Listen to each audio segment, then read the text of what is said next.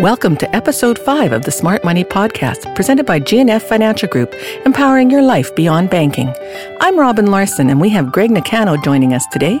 Greg is a financial planner with G N F's Wealth Management and Credential Securities team. Welcome, Greg. Thank you for having me. Today we're talking about tax-efficient investing.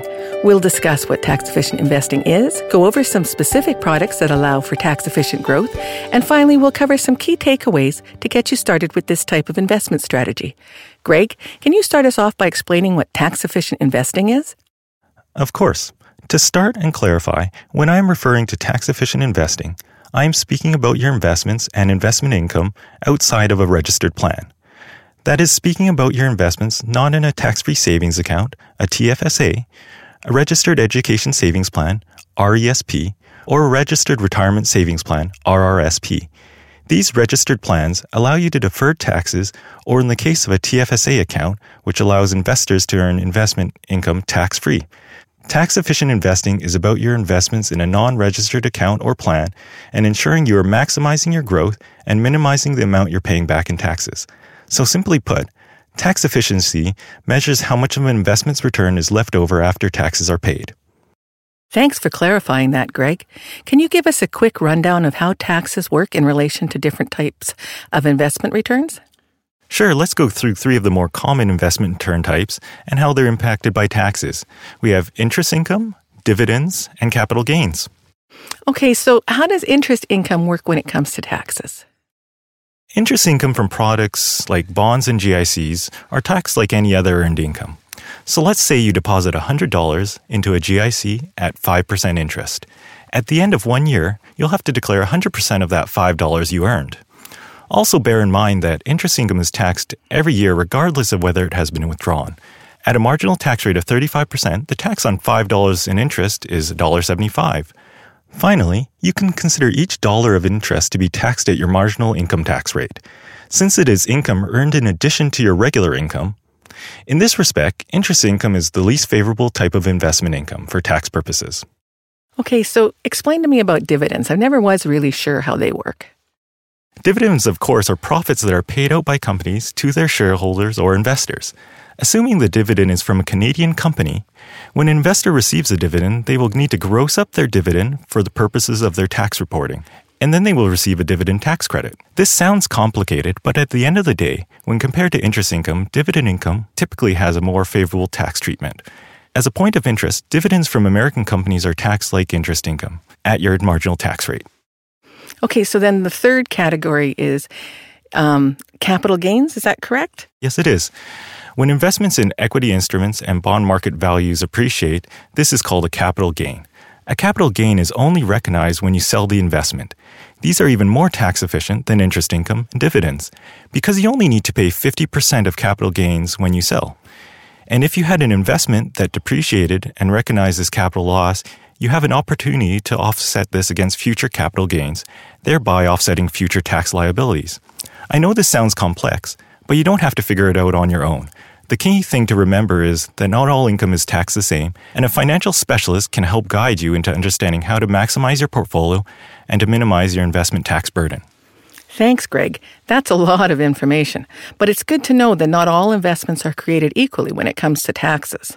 Absolutely. Another important strategy in tax-efficient investing is a concept called return of capital. Ooh, return of capital. Can you explain what that is? Of course, return of capital involves returning your own invested capital, and since it was your original investment, it doesn't have any tax implications. I like the sound of that. How does that work? Great question. With return of capital, it is a technique to defer taxes as you delay withdrawing your investment income until the original investment is depleted. This type of strategy is available for people that invest in a corporate class mutual fund. What is a corporate class mutual fund? For sure. There are two types of mutual funds, a trust, which is a single fund with a sole investment goal, and a corporation, which is a collection of funds, each with its own specific investment direction. Think of mutual fund corporations as a single house with many different rooms.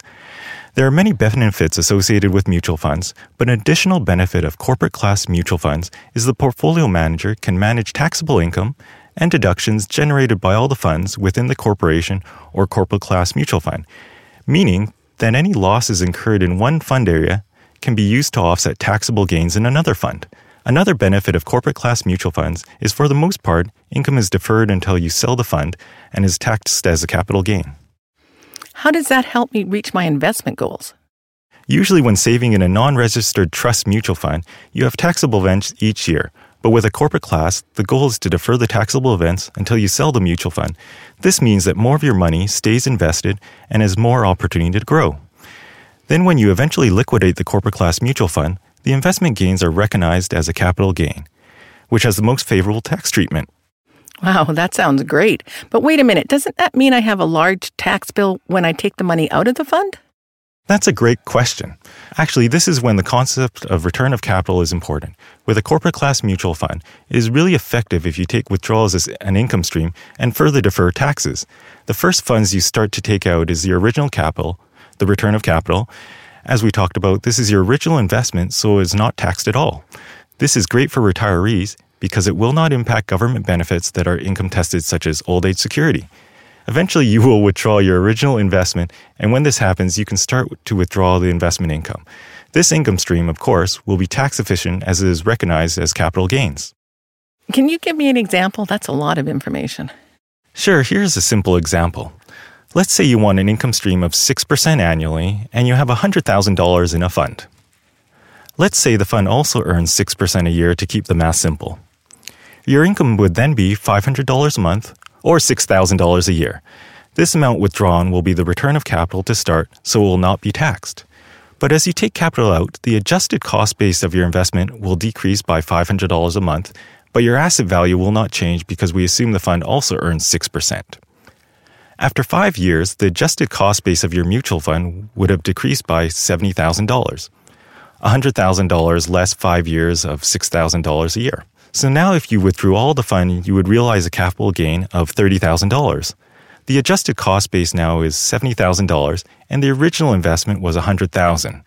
Like other capital gains, you would only include fifty percent of this capital gain in your taxes in the year which you withdrew. Wow, this sounds great. What type of investors are best suited for corporate class mutual funds? While mutual funds tend to be a good bet for the majority of investors who are willing to accept some volatility in the exchange for potentially higher returns, specifically corporate class mutual funds are ideal for investors investing outside of registered accounts, concerned about taxes, or want to set up a tax-efficient income stream in the future. Thank you so much, Greg, for this interesting and informative discussion. I know we covered a lot today, but do you have three takeaways for our listeners? Sure.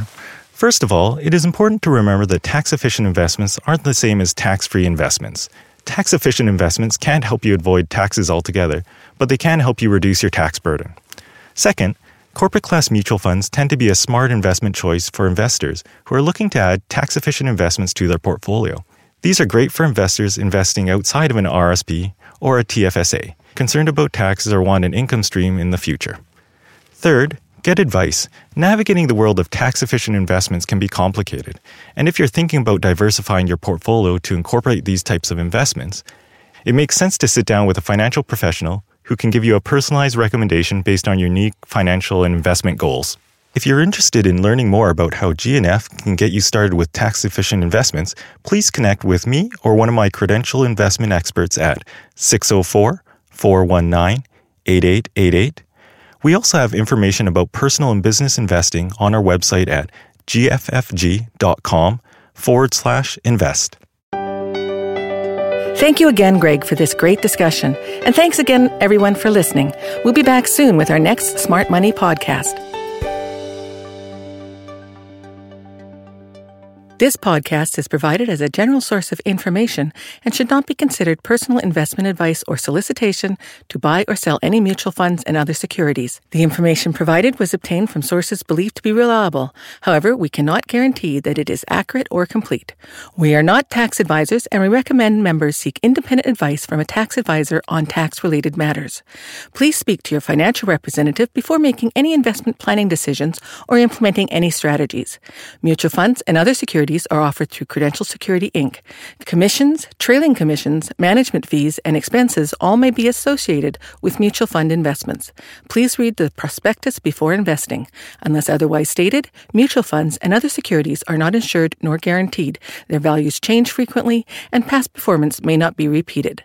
Credential Securities Incorporated is a member of the Canadian Investor Protection Fund.